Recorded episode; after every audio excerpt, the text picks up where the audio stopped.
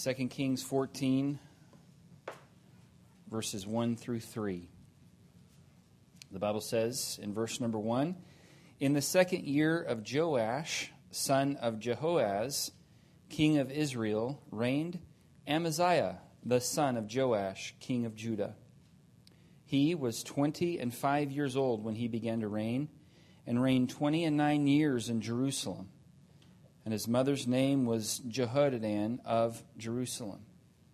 And he did that which was right in the sight of the Lord, yet not like David his father.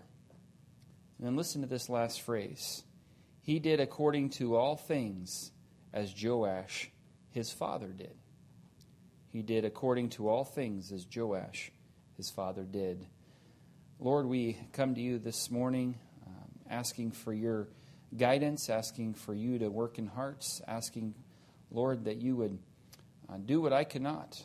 Lord, I can prepare, I can preach, but Lord, only you can change lives. And I pray, Lord, that that would take place today. Pray that you would encourage dads, especially this morning, that you would help us to endeavor to be like you as our children are endeavoring to be like us. We pray these things in Jesus' name. Amen. Thank you. You may be seated. Well, I'll never forget, as long as I live, the moment that I found out that I was going to be a father for the very first time. Uh, we were on vacation, my wife and I were. We were on a cruise to Alaska. And actually, we were done with visiting the different ports in Alaska, and we were on our way to British Columbia to visit the island of Victoria. And uh, while we were on that journey, my wife got up and wasn't feeling super hot, chalked it up to being a little seasick, but she happened to pack with her a couple tests in the suitcase just in case.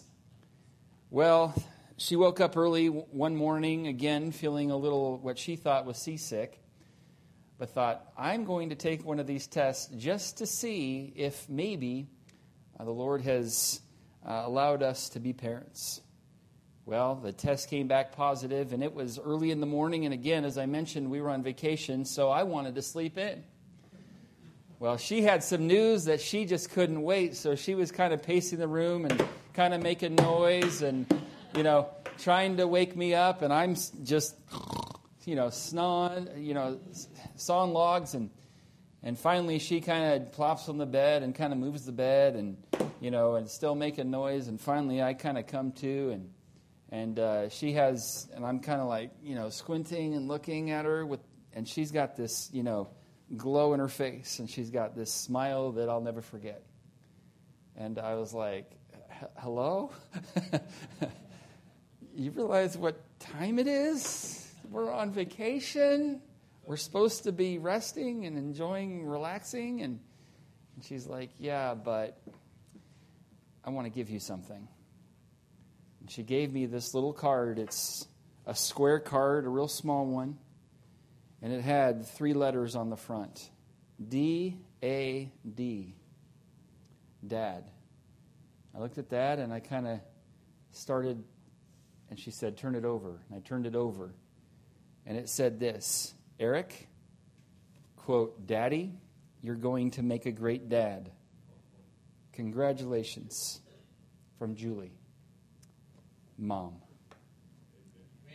She was telling me that we were finally expecting our first child. Now, you need to remember before that, or you need to understand before that, we had tried for about a year and a half or two years to have a child.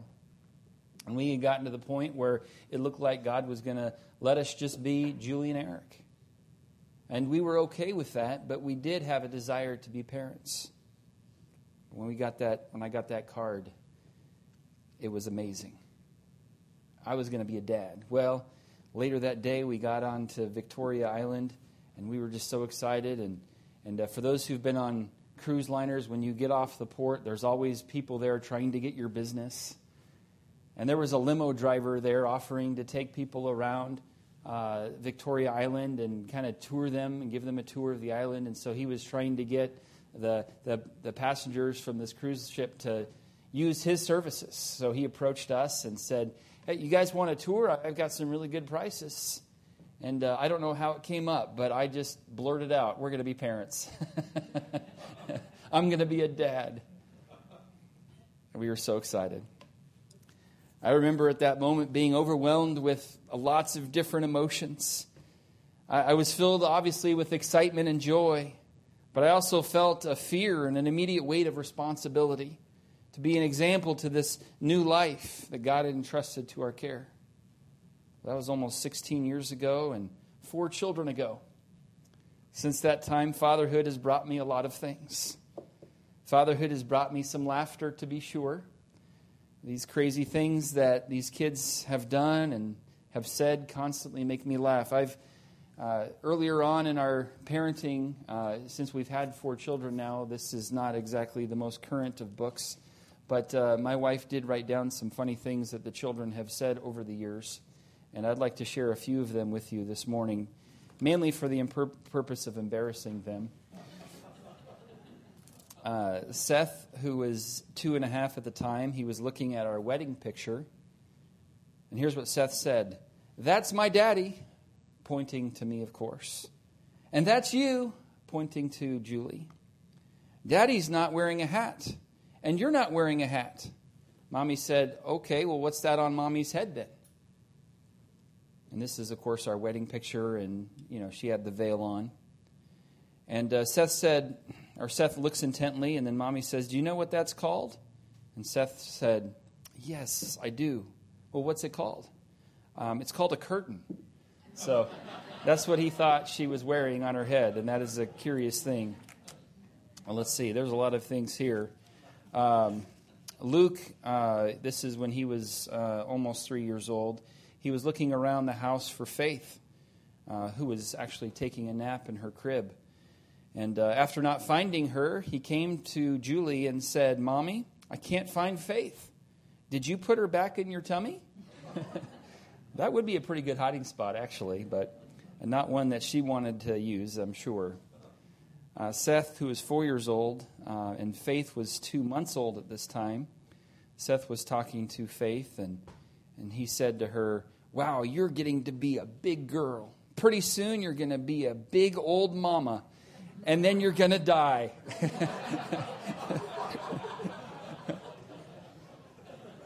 and then he goes on to say, Do you know what heaven is? It's a good place. If you believe in Jesus, you can go there. But if not, you will go to hell. So this was his whole witnessing, you know, spiel. I don't know if I would recommend using that when you go to a house, uh, inviting people out for vacation Bible school. You're going to be a big old mama and then die. That's what Seth said. Let's see. Here's another one.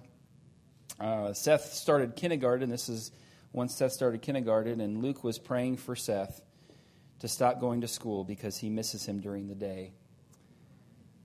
What happened to that type of a relationship? I'm just. Are you sure? I mean, it's written down. I'm not sure I believe it though. Um, Luke walked past uh, Julie one day uh, when her stomach was growling, and he said, Mom, I just heard God in your tummy. He's putting a new baby in there to grow.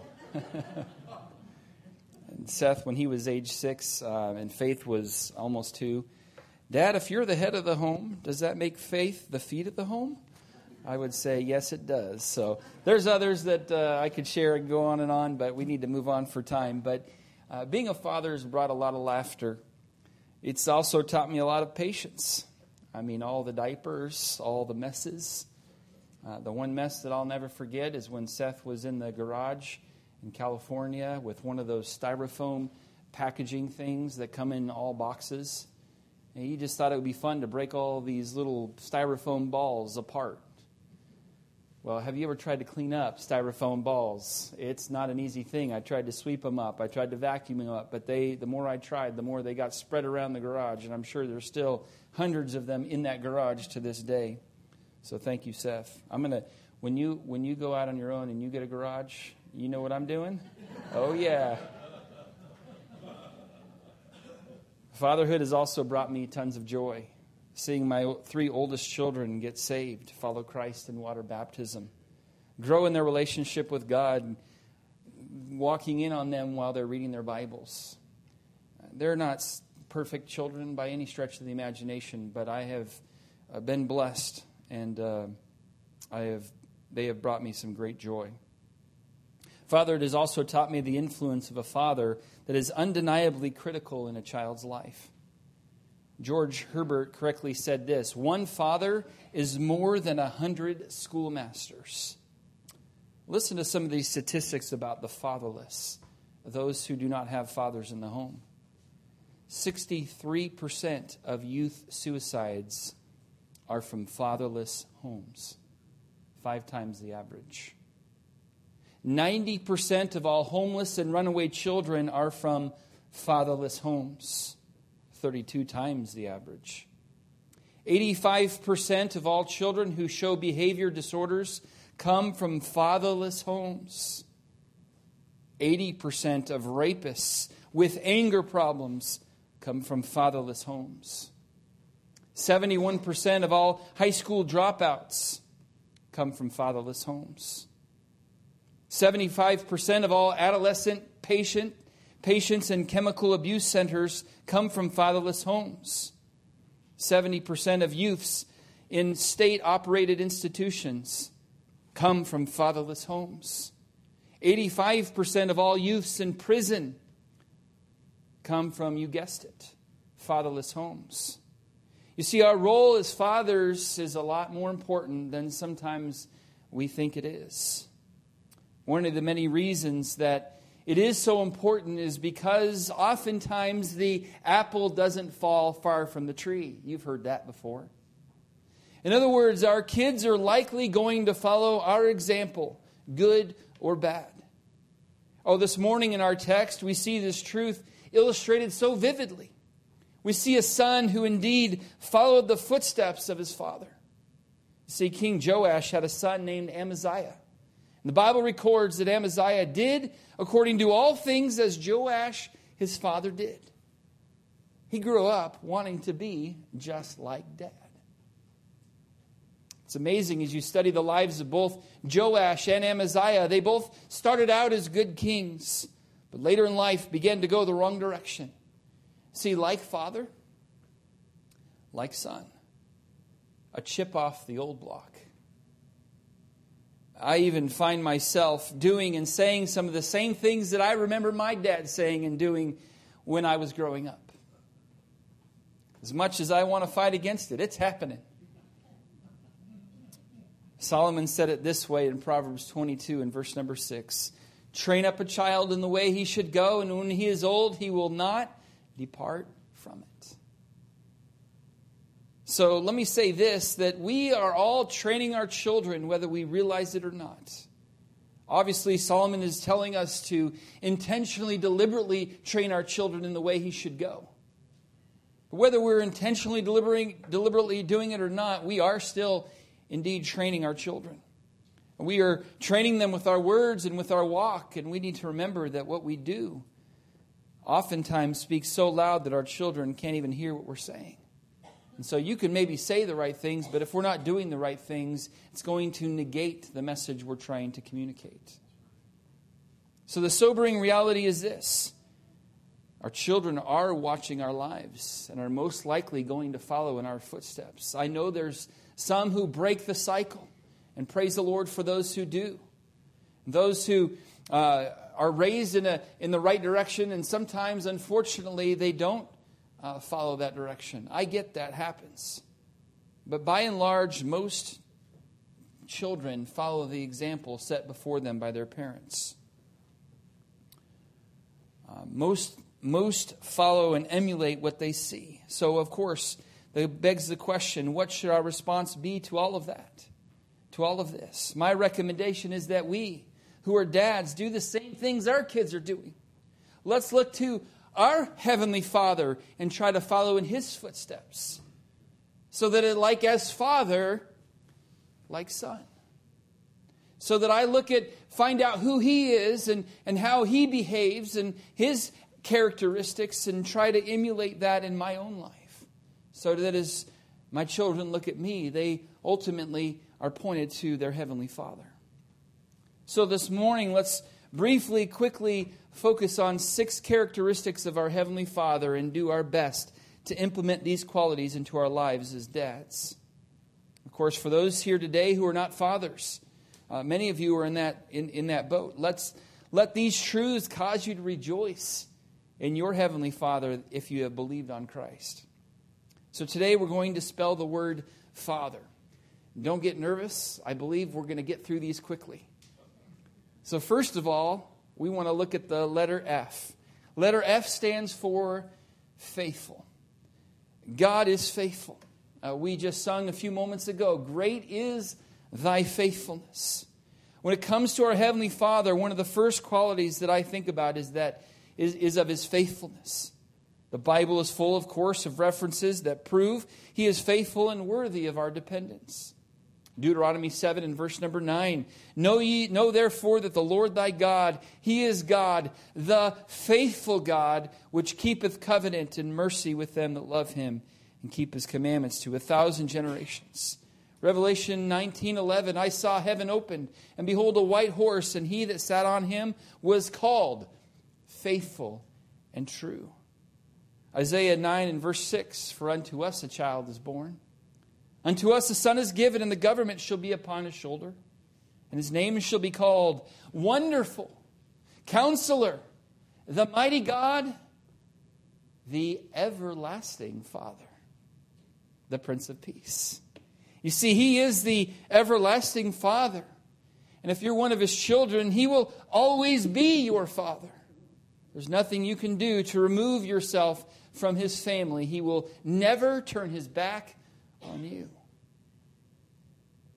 He's promised that He'll never leave us nor forsake us. No matter what we do, no matter who I become, God will always be there for me. God will never bail on me. He'll never be an absentee dad. He'll always be present. He is faithful. Since my Heavenly Father, of course, is so faithful, He is worthy of my dependence. It reminds me of a story that I read about a, uh, a father and son. One day, this father was uh, walking out in the country with his son Zach.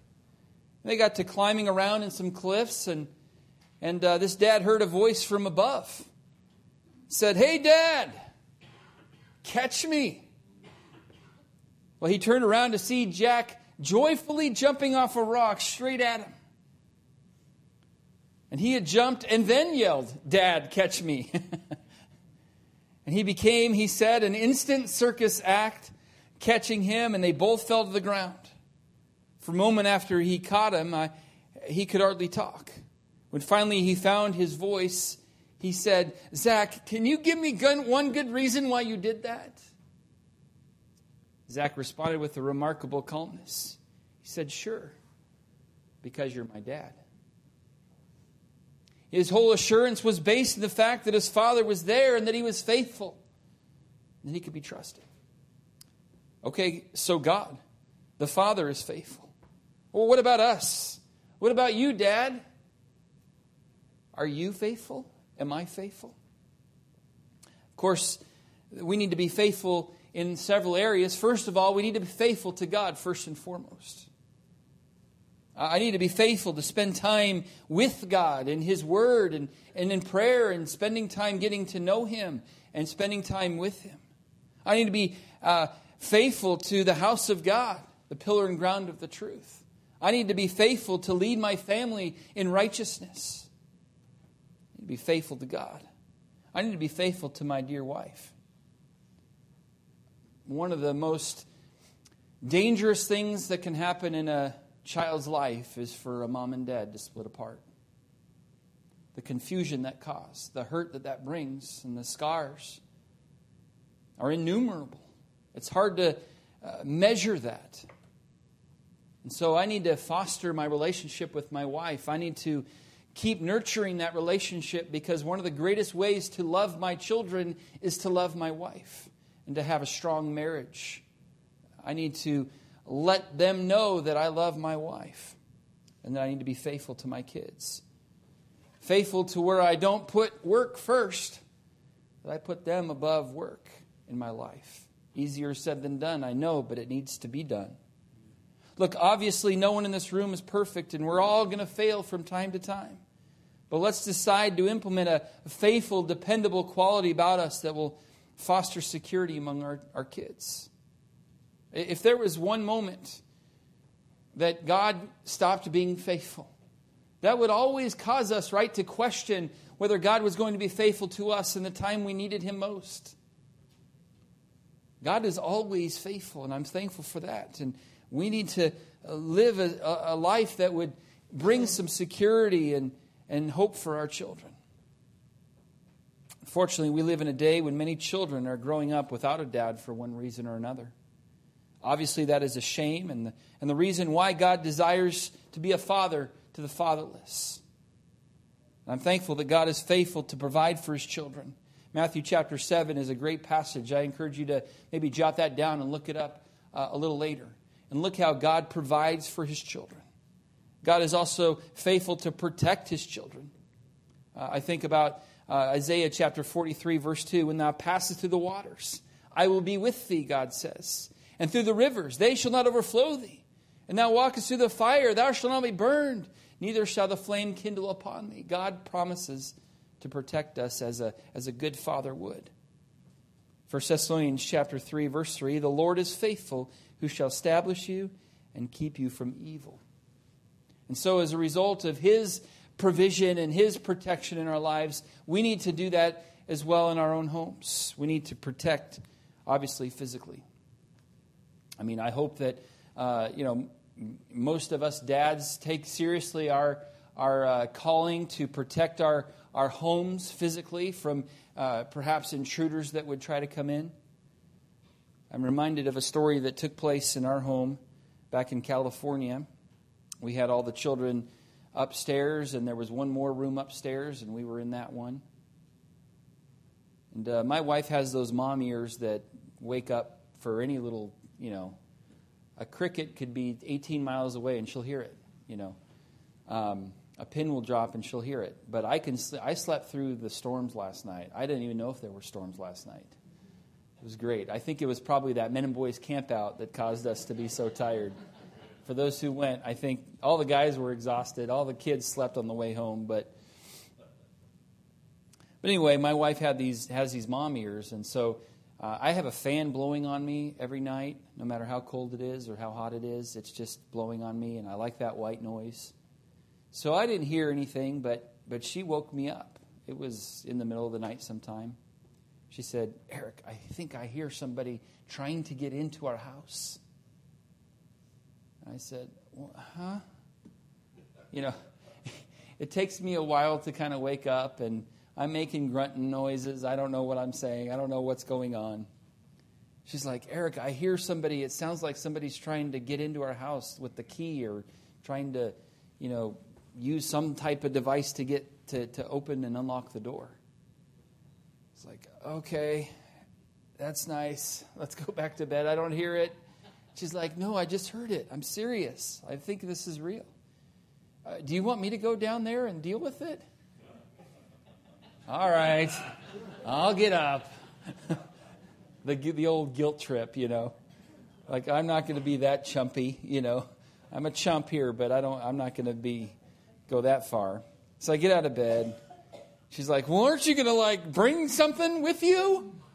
I'm like, Oh, good idea. The first thing I thought of was uh, in my in one of my closed drawers there was a, a, a pocket knife. Like that's really going to help me, but that's what I grabbed in that moment. I grab a pocket knife. I walk downstairs, and she's upstairs, kind of looking down the stairs. And I just boldly open the door, you know. Like, what if there is somebody there trying to get in and they have a gun and stuff, and I've got this little Swiss Army knife? Like, okay, I'm going to get you now. I'm protecting my family with a Swiss Army knife. And uh, I walk outside, and I noticed that the sensors were on, uh, the movement sensors that, that uh, we had around. Uh, the lights came on, and uh, I realized that there was somebody there, but I, we, we didn't see anybody and went inside, and I went back to sleep. It took her three or four hours to fall back to sleep. And uh, so we need to take seriously our job as dads to protect our families physically. But I would say, as important, maybe if not more important, we need to protect them spiritually. Uh, we need to put the same effort that we would in maybe having a security system for our home, maybe getting some weapons in the home, or you know whatever we do to protect our families physically. We need to do. Uh, we need to be protecting them spiritually, and making sure that the influences that come into our home are, are godly and right. Not just letting any movie come in and be played in our home, not just letting any television show be shown in our home, uh, making sure that we're watching what they're looking at on the internet and, and the different friends that they have in their lives, being a watchman for our homes. We need to take seriously our calling. And just like God would protect us, we need to protect our families. God is also faithful to discipline his children, is he not? Hebrews chapter 12, verse, uh, verse number 6 says, Whom the Lord loveth, he chasteneth and scourgeth every son whom he receiveth. See, God even disciplines his children, and of course, as a dad, it is my responsibility to make sure that I'm disciplining my children as well. Proverbs 13 24. He that spareth his rod hateth his son, but he that loveth him chasteneth him betimes. Dads, are you modeling the character of God for your children? Kids want to be just like dad, and so should we, so let's decide to be faithful. Next, we see that our Heavenly Father is not only faithful, He's also, letter A, affectionate. He's affectionate. Over and over again in the Word of God, we find our Heavenly Father expressing His love, His affection to us. Of course, John 3.16, for God so loved the world that He gave His only begotten Son. He expressed it. He showed His affection for us. Ephesians 2 and verse 4, God who is rich in mercy, for His great love wherewith He loved us, even when we were dead in sins, hath quickened us together with Christ. By grace are you saved. Uh, we're reminded of God's love so many times, and we're also not only told that God loves us, but we're, sh- we're told that He proved it too when He sent His only begotten Son to die an innocent death, so that you and I, who were His enemies, could be part of His family, to be His child. And so I want to encourage all of us as dads to have love, yes, for our children, but to be affectionate in how we communicate it. I know it's not the most manly thing, maybe, and maybe your dad didn't do this for you when you grew up, but I'm telling you, your children need affection, godly affection. So let's be affectionate, of course, toward the Lord, uh, first and foremost, and expressing love for Him, but then also expressing uh, love for your wife. Many times in our home, uh, I'll kiss my wife my kids will say, I saw that. Seth doesn't ever like to see that, though. He doesn't, he's not part of that group. He's like, I don't want to see that. but the other three love to see it and try to catch us kissing. They, it's healthy for them to see us express love for one another. It's healthy. But then also, not only be affectionate towards God and toward your spouse, but also toward your children. And we need to do this with our words. Look, when was the last time your children heard you say to them that you love them? God has told us he loves us. Jeremiah 31, verse 3 The Lord hath appeared of old unto me, saying, Yea, I have loved thee with an everlasting love. So, with our words, use words to communicate to your children that you indeed love them. Use your touch. Hey, it's okay to hug your children. It's okay to hold their hands. I guess it would be kind of awkward for Seth and I to walk along the street holding hands, but when they're young, kiss on the cheek. Again, I'm probably not going to kiss Seth on the cheek. But a arm around them or slug in the shoulder, those are good things to let them know that you love them. Find ways to touch your children appropriately, obviously. I know this is a day where uh, inappropriateness is uh, but don't let the rise of inappropriateness cause us to not touch our children at all. Uh, we need to snuggle with them, we need to love on them. Father of the prodigal son, it's interesting as, as that prodigal son comes home, what did that, what did that father do? Did he say, Looks like my son's coming? Smells like my son's coming. Whoa! You've been hanging out with the pigs again, haven't you? Dude, go to the shower. Hit the shower, son. It's not what he did. Here's what Luke 15 20 records. And he rose, came to his father, but when he was a yet a great way off, his father saw him and had compassion and ran and fell on his neck and kissed him. Oh, he stunk, no doubt. His breath probably was horrible. That didn't matter to his dad. He showed great affection to his son. So I would encourage us to show affection with our words, with our touch, and with our time. Kids spell love not L O V E, but T I M E. We need to give kids our time. And I know we sometimes say, well, I just want to. I just want to give them quality time, not quantity time. In order to get the quality time, you need to have the quantity time. You can't just say, hey, kid, I got five minutes. Tell me what's going on in your heart. No kid in their right mind is going to say, okay, dad, well, I've been struggling with this, and I've been dealing with this, and I'm, I've, I've had this problem at school with this kid. They're not going to do that. They're going to say, Dad, I'm fine, I'm good. You need that extended time with them to say, hey, tell me about what's going on in your heart. Where they can feel comfortable to share it with you. So that's affection. Secondly, or thirdly, here, the letter T, trustworthy. We've success, successfully spelled the word fat uh, so far. Trustworthy, though, is another characteristic of who our God is. David said, The Lord's my rock, my fortress, my deliverer, the God of my rock, and him will I trust. He's my shield, the horn of my salvation, my high tower, my refuge, my Savior. Thou savest me from violence. See, God, when, when, when David looked at God, he realized that he could place his faith and trust in him. And God, our Heavenly Father, is certainly worthy of our trust, and, and we should be as well. And so I want to encourage all of us as dads to keep our promises. Keep our promises with God. Many of you have made decisions to do things, to change course in your life to change the way maybe you uh, raise your children to honor the Lord. Keep your promises. Keep your promises with God, with your family member, in business. Your kids need to know that you are a man of your word. Kids need to know that your word is your bond and that you are a man of integrity.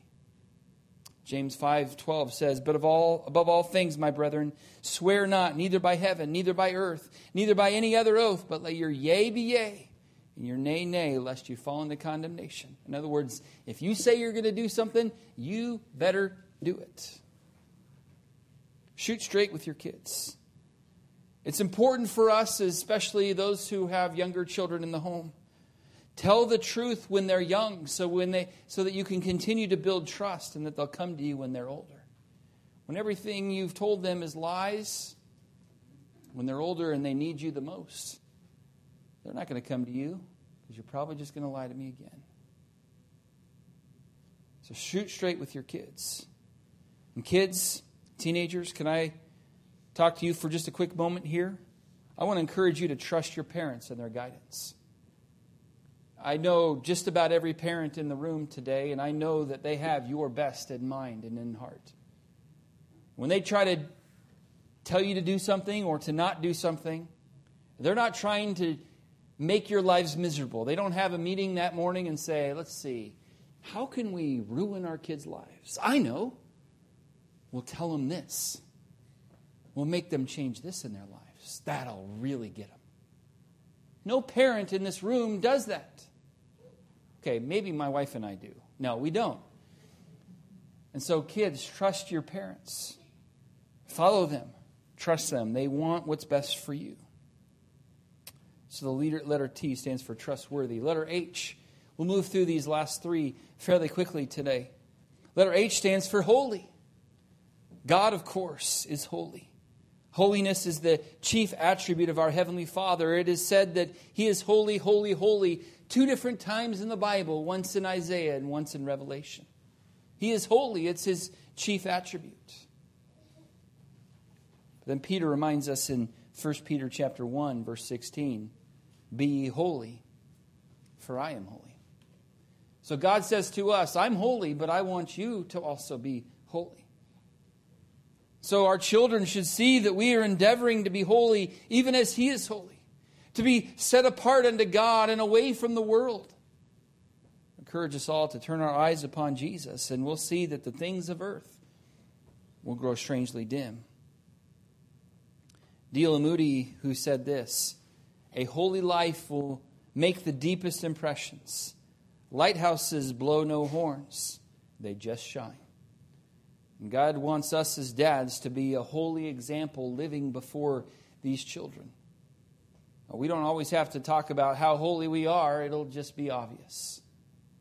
I would encourage us to be holy because He is holy. The letter E.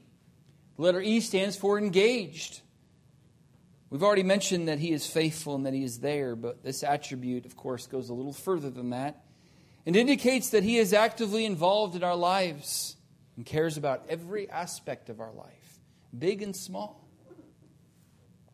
He knows how many hairs are on our heads, or in my case, how many hairs are not on my head. He knows everything about us, and He cares about it all. He cared about what you had for breakfast three weeks ago. He cares about everything and he's engaged. I want to encourage us to be engaged in the uh, lives of our children. A young man was sentenced to the penitentiary. The judge had known this young man from childhood, for he was well acquainted with his father, who was a famous legal scholar and the author of an exhaustive study entitled The Law of Trusts. Well, do you remember your father? asked the judge. I remember him well, Your Honor, came the reply. Then, trying to probe the offender's conscience, the judge said, As you are about to be sentenced, and as you think of your wonderful dad, what do you remember most clearly about him? There was a pause. Then the judge received an answer he had actually not quite expected. Well, I remember when I was I, when I went to him for advice. He looked at me from the book he was writing and said, Run along, boy. I'm busy.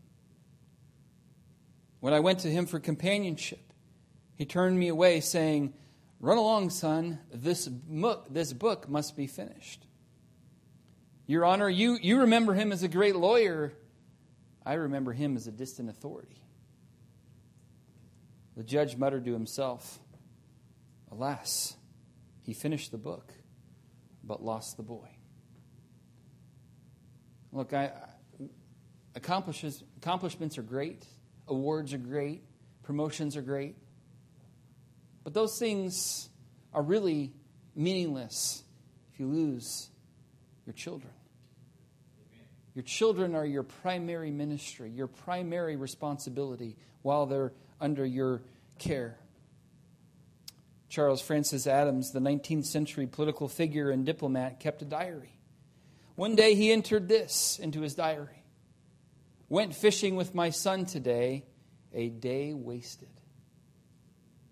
Well, his son, Brooke Adams, who also kept a diary which is still in existence, on that same day, Brooke Adams made this entry Went fishing with my father, the most wonderful day of my life. See, the father thought he was wasting time while fishing with his son, but his son saw it as an investment of time. I want to encourage us as dads today to be engaged in the lives of our children. I want to encourage us to be available to listen to our children, to play with our children, to have a relationship with our children. Because you can have rules until the day is long, but rules without relationship breeds rebellion. We need to let them know that we love them and that we're there for them in the good times and in the bad. We need to be engaged.